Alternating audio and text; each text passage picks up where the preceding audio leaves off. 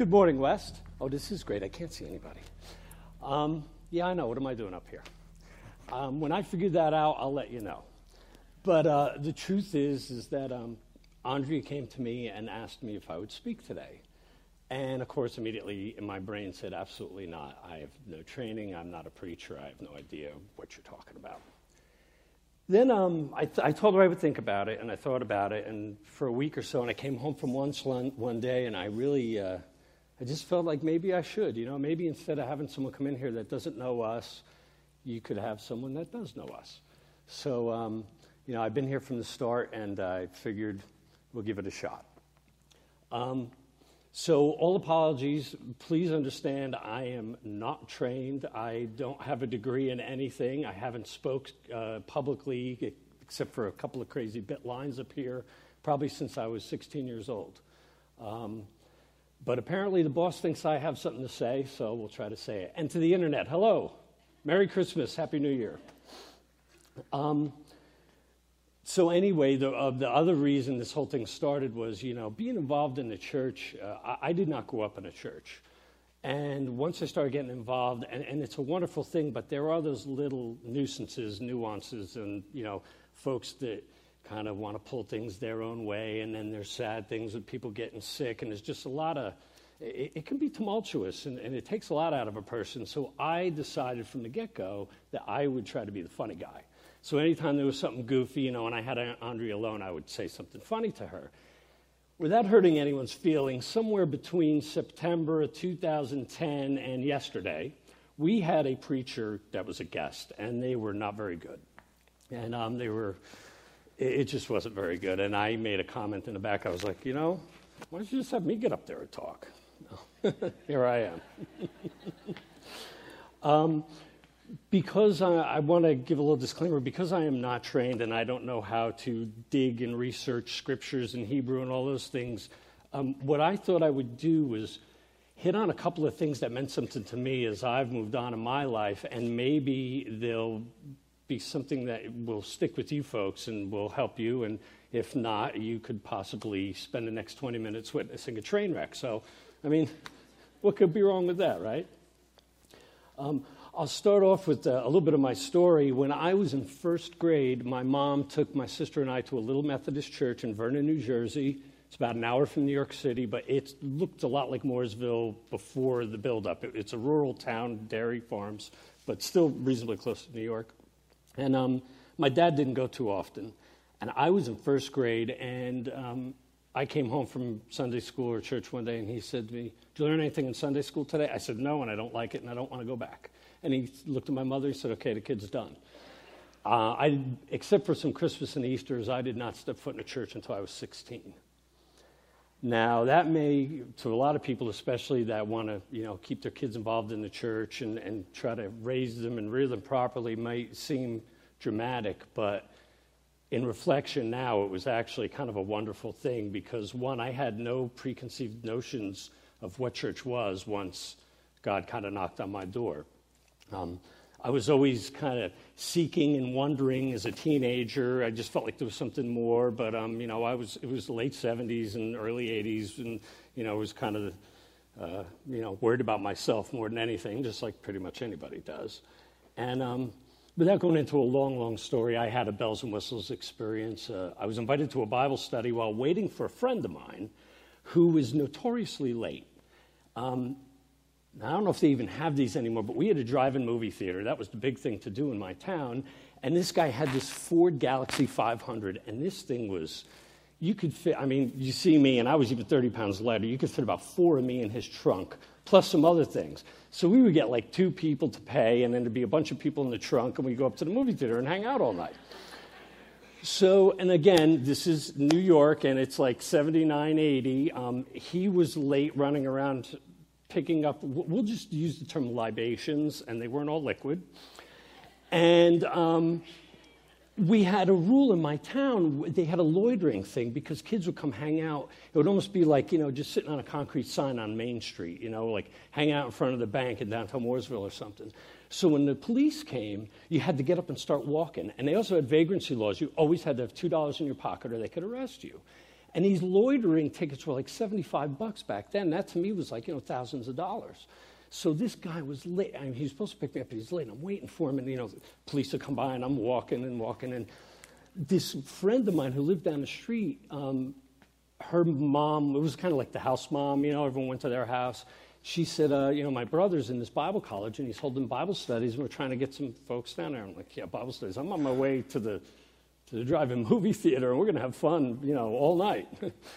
and um, he continued to be late and the police continued to circle and I started walking and I, I got to be honest with you, I, I'm not going to say I heard the voice of God or anything, but I just felt this presence come over me, and I literally just felt my body walking toward her house, so almost wondering to myself, why am I doing this?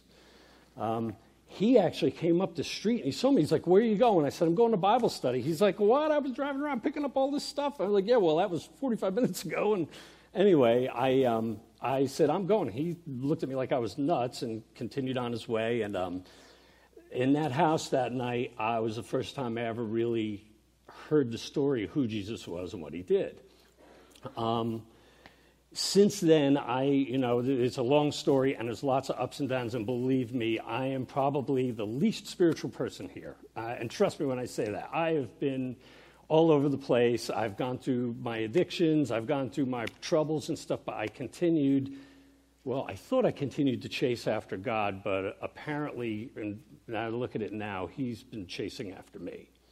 Um, I've been in and out of just about every denomination you could think of. Um, you know, in Methodist churches and Church of God. I've been in Catholic churches. I've been in, um, you know, uh, the uh, African Baptist Methodist type churches where the services are two and a half hours. And I just, my, my view of what the church should be was not really tainted. It was all of these things. And so hopefully I can give you a little piece of me, and maybe you can take this with you um, to start the new year. Maybe there's something in here that'll ring a bell or mean something to you. Um, so, what I'm going to do is, uh, because I, I, don't have the research skills, uh, I've picked some passages, like I said before, that mean something to me. But you also notice that they are admittedly pulled out of context because it was something that I read at some point that hit me. Now, I don't, again, know anything about preaching, but I do know, you know, when you, when you start to research, you know, you want to try to pull in as many different uh, areas as you can and, and present it, and then maybe you can tie something into it. And really, to pull things out of context and look at the other facet is something you have to be careful with. But I've already apologized for that, so I'm going to do it. Now, now I know why she keeps water up here. I promise you, this is the only long passage. This is from Luke 9 27 through 39. Truly, I tell you, some who are standing here will not taste death before they see the kingdom of God. About eight days after Jesus said this, he took Peter, John, and James with him. And they went up to a mountain to pray. As he was praying, the appearance of his face changed, and his clothes became as bright as a flash of lightning. Two men, Moses and Elijah, appeared in glorious splendor, talking with Jesus. They spoke about his departure, which he was about to bring to fulfillment at Jerusalem. Peter and his companions were very sleepy, but they became fully awake. They saw his glory and the two men standing with him. As the men were leaving Jesus, Peter said to him, Master, it is good for us to be here.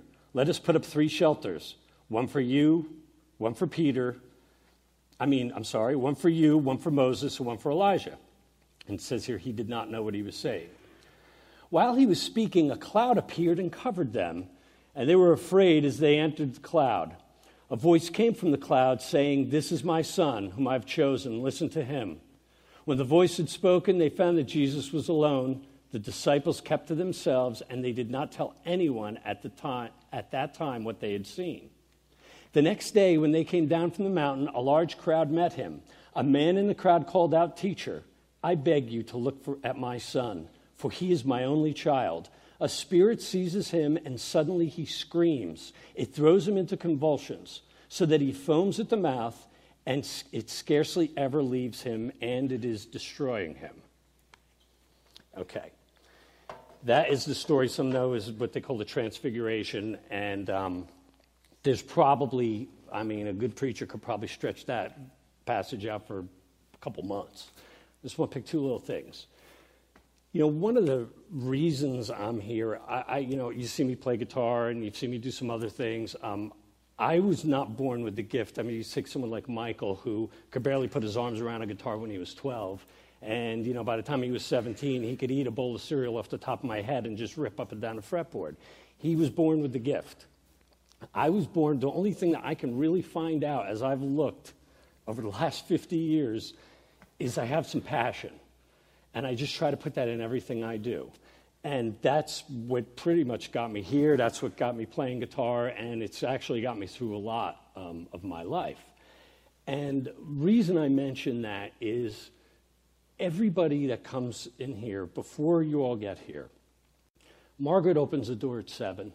There's a team of people coming in and putting things together. Um, all the way up to Andrea preaching, we say goodbye, we lock it up, and we break it all down again those people not only have passion, but they have a passion for something. Um, now, we all know the church is real missional, and we do a lot of things in the community around the globe, but is that it? Is that why we come here? I mean, it's very important. It's what Jesus told us to do. But I would bet if they were up here, they would agree with what I'm about to say. Is it somewhere in their life they caught a glimpse Maybe they got a, a bucket full, but they at least caught a glimpse of God and who He is. He touched them somehow, some way.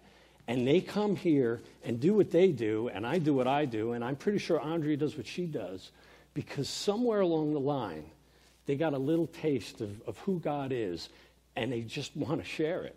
I mean, that's pretty much what it's all about. These guys got a real glimpse. I mean, one of the things I try to do when I'm if I take a piece of scripture and read it for myself, is I, I try to inject myself in it. Now, I, it's not 2,000 years ago. I don't really have a point of reference. So when I think about this passage, it's like Jesus took me and to Laguna Beach, California for a picnic with like, you know, good Italian subs. And, and Elvis and John Lennon are there. And then and then God shows up, you know, uh, with, with a fog on a surfboard or something, you know, just like the most amazing thing you can think of. I mean, Moses, Moses, you know, besides Abraham being the father of Judaism, Moses was the man. I mean, he delivered them from bondage from all those years. I mean, Moses in the Jewish religion is up here. And then Elijah, I don't know if you know, was a major prophet who was swept off the earth. He was taken away. I think, I don't remember exactly how it goes, but he's pulled into the clouds or something. So a lot of the, um, the Jewish people believed that Elijah was the one that was going to come back and reign. He was going to do what Jesus ultimately did. Um, I, growing up in New York, I had a lot of Jewish friends, and I've attended some Passover Seders, and most um, Jewish families will leave an empty seat for Elijah, hoping that he will come back and that the, you know, the Jewish kingdom and the kingdom of God will reign on the earth again. So when they saw Moses and Elijah, I mean, they're like the rock stars of Judaism. You know, they, they were just floored. It says Peter didn't even know what he was saying. He was probably out of his mind. And then Jesus has got, you know, looks like lightning and, and lighten up, and then God shows up in a cloud. I mean, you know, they caught a glimpse of God. I mean, I, I really believe that walking with Jesus and seeing what they saw helped them turn the world upside down, which they did. I mean, we're standing here today still talking about it. So that was my part about the glimpse of God. But the thing that really grabs me about this passage, because I could have ended it there, was at the end, the next day, when they came down from the mountain. So there were, and, um, in Matthew or Mark, the other account of this says they were high on a mountain. So I'm assuming, you know, on foot, you know, with sandals and whatnot, it takes a while to get down. They get down to the bottom of this mountain. Am I supposed to stop now? Hello? I didn't touch anything. maybe that was my glimpse. Um, they get to the bottom of this mountain. Is that better? They get to the bottom of this mountain, and there's a child with a malady. I mean, he's sick. He's got a problem. Now, you know, people argue about, oh, you know, whether he was demon possessed or whether he was sick. It doesn't matter. There's a little boy with an issue, you know, and, and it's terrible. And his father says it's consuming him only point, you know, we could argue about all, there's a lot of stuff in there. All I'm trying to tell you is that even when you're on the top of the mountain, even when you can catch a glimpse of God, man, tomorrow you could be down at the bottom trying to deal with something horrible. Jesus didn't get a break. I mean, he, it's, you know, when you go on vacation and uh, uh, you, got, you come back, you know, like on a Sunday afternoon and you're like, man, I wish I had one more day to get myself together. Like, I wish I could have Monday off so I can get my brain together and get to work.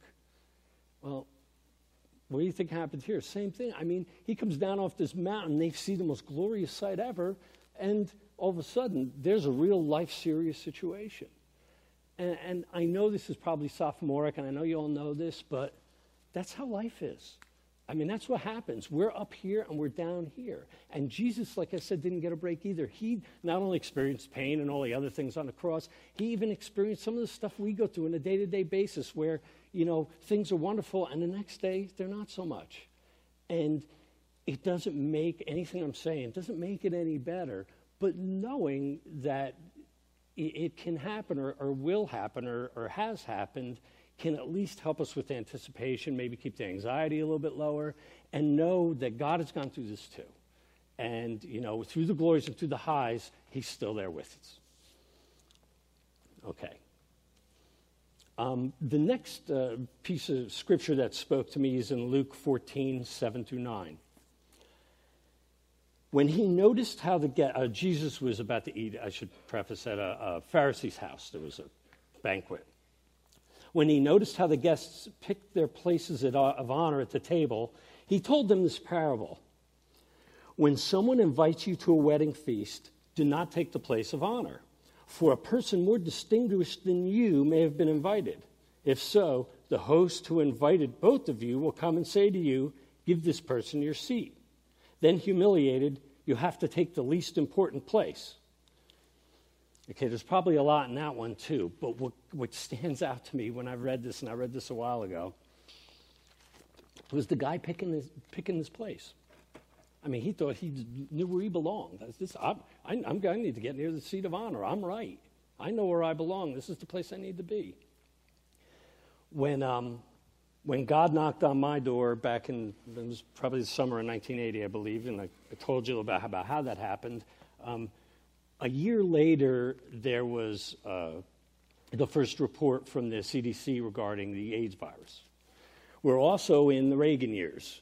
You know, Wall Street was rocking, and you know, we, the, uh, the economy had gotten better, and I know selfishness pervades probably from the day man was created, but it just seems pretty pretty strong back then.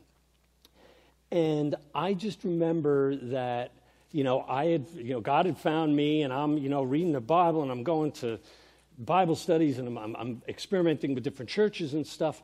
And I was just like, well, you know, I, I, I, I felt bad for those people, but, you know, I mean, you play with fire, and uh, th- there was no compassion in any of it. But I thought I was right. And I, it, it just, it, it gets me that now, it, it, next week, I'm going to be 51 years old I don't know anything. I'm not really right about anything. The more and more I look at stuff, the less I really know about it. And um, so, you know, for me, I'm hoping that they leave the banquet door open a crack and I can get a toe in. I mean, I'm not going to go picking my seat at the table of honor anymore. But at one time, I had my butt there. I was sitting there. I was ready to go.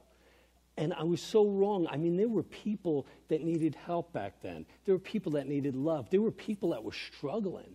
I mean, you know, we were, uh, the, you know, the excesses were starting to build again after, you know, kind of that recession in the 70s. And um, I didn't care about any of that. You know, I found God. Um, so I would just warn you if you think you're right, you might not, because I know I'm not. Um, and, and at least the, the, next passage I go into may help you a little bit um, get there, but uh, you'll find as, as time goes on and as you look at things that you're not always right, and even though it may feel it. Um, the next part I'd like to talk to you about is in 2 Corinthians. It's 10.5. Now, this I'm going to set this up too. This passage is, is a lengthy passage about how we're supposed to fight evil and the evil in the world and evil spirits and all that. But this stuck out to me a long time ago, and it was before the What Would Jesus Do bracelets. It says, We demolish arguments and every pretension that sets itself up against the knowledge of God. And we take captive every thought and make it obedient to Christ. I have four children. I was a single dad for a while. My third son, I'll never forget this. I, I, I walked into his bedroom one day and he was still in diapers. So I, he, I'm going to say he was two and a half. He had Vaseline and baby powder all over him. He had baby powder all over half the bedroom. I mean, it was a complete disaster. And I'm looking at this going, and I was like, Ashton, what happened? And he pointed at the cat. Now, I, now, even if you don't have children, I would want one person to tell me, well, don't do it now because I'll probably forget what I'm doing. But is anybody ever had a child or know of a child that came out that they had to teach to lie? Uh, they come out like that. We all come out like that. We have to teach them the truth. We have to teach them to be honest. We have to teach them to be right. But they come out, I mean, too, the kid could barely speak. He's pointing at the cat. I mean, are you, I'm looking at him, are you, you can't be kidding me. Um, you know, now we could sit here and argue about whether it's, you know, the original sin or, or, or survival of the fittest, it's evolutionary or whatever. These are the areas where I, I just don't like to get into too much because it doesn't matter. We come out lying. I don't care what it's for. Why? We do. Um, you know, and, and, I, and I've got other kids and I've got other stories, but I'll just leave, I'll give you the safe one, uh, the G story. Um, when I, when I look at, and, and lying was just is one thing, but when I look at the things that separate us from God, or when I think about the things that separate me from God, and they're many and they come and go, um, it seems to me, even if you look at evil deeds or acts or things that, that hurt other people, they're usually not something that is a split second. Most of the time, there's some thought involved. And it appears to me, anyway, and especially in my life, that before I do something wrong, or before I say the wrong thing, or before I, you know, um, you know, even, even if it's something wrong at work or something that I don't want to admit to you in public, there's a thought first. And it just seemed to me that, man, all that stuff starts up here. I mean, think about it. You know, we talk about, oh, you know, my heart, it hurts, my heart hurts. But really, all that stuff's up here. I mean, this, these, these, this is just, you know, physical limbs. They move around. They, they work wherever the brain tells it to go. And that's really where your heart, and in my opinion, again, I, I have no training, but your soul, all those things are up in your head. So I figured some of you that knew I was going to preach, I was going to put all kinds of crazy videos up and do anything I could to kill time because I'm half scared to death and didn't know what to say, but I don't have any of that. I have one prop. When I read that verse, this is what I thought of. This is one of those gold coffee filters. And I just, again, this is totally out of context because this verse has to do with fighting evil. But it kept saying, make your thoughts obedient to Christ. And I thought to myself, you know, if I could filter my thoughts through Jesus, and I did give him the gold one, if I could filter my thoughts through him, what would Jesus do? You call it whatever you want. You know, I, I could, you know, maybe I would make so many wrong decisions or choices, or maybe I would go left instead of right, or whatever it is. Because if I started to get my mind thinking like he does, and that's not an easy task, but, you know, to, if you keep that in the forefront, if you get the Jesus filter in your brain and let those things hit first, maybe just maybe some of the stuff you do wrong won't happen, or you'll, like I said, go right instead of left. Um, you know, I don't. Um, you know, I, I'm like I said, I, am really, really not a super spiritual person. I've, it, it's, it's hard for me to be up here because I feel like I'm just not worthy. But on the other hand, I'm just anybody. There's, there really isn't anything special about me. I'm no better than any one of you. And there are certain things that help us get to a place where we might get a glimpse of God, or get closer to God, or react a little better to God. Um, I, uh, I know that um, th- there's that whole argument about why we're the way we are and go get it and do for yourself and, and those type of things. But yet, what are we really here to do anyway? I mean, we can argue about where we came from, about where these words came from, and how long ago they were, and um, or even this, you could get trapped in this. You could sit here and take your little filter and go into your room and think about it for three days and get nothing done. You know, that's why it's a filter, in and out. Just let it go through. Um, the reason I'm saying this is that I feel like you know we have the now. I could argue about where we came from. I, we could argue about the evolutionary process and whether it is survival of the fittest or, or it's our sin nature that makes my son blame the cat for, you know, baby powder and Vaseline. You know, you, you could find a lot of, a lot of things to talk about and go back and wonder about. Okay, but now what? What are you going to do now? What are you supposed to do now? I mean, we could sit here and talk about the past and not do a thing. I mean, that's part of Andrea's vision for this place to hold the no walls and, and going out and touching people. So, um, you know, in, in retrospect, I, I, hope that, you know, one of these things, whether it's a, a glimpse of God or, a, you know, um, understanding that, you know, you could go from glory to sub levels in a moment's notice, in the blink of an eye. Uh, you know, maybe a little Jesus filter to help you get your thoughts together. Maybe if something would uh, stick for you in the new year and give you a chance to get a little bit closer to God somehow, some way, as we approach 2015. Um, I really appreciate, and I know it's dark, but I did not see one of you leave. so I thank so much. Um, I, I really do, and I'd like to close this in prayer. Father God, Lord, I've, I've come a long way and I have a long way to go. I know I really don't know much of anything, but I do know that I saw you once and it changed my life, it changed who I am. And I just pray that a glimpse of you, a glimpse of that glory, a, a drop, anything, anything I said, anything the video said, maybe a note in the music today, just any part of what happened here today will touch someone and help them just recognize who you are and who you've called us to be. Lord, just bless this place. Everyone in here, we have a new year coming up, and we just want it to be great, and we want you to be a part of it. And we thank you and ask for all these things in Jesus' name. Amen. You thought I was done, but I really, really figured if I didn't do a good job, you need to leave with something today. So hear this because this is for everybody. John 20, 29. Jesus told him, Because you have seen me, you believed. Blessed are those who have not seen and yet believed. And then in Matthew, tie these together, in Matthew 11, 11, truly I tell you, among those born of women, there has not risen anyone greater than John the Baptist.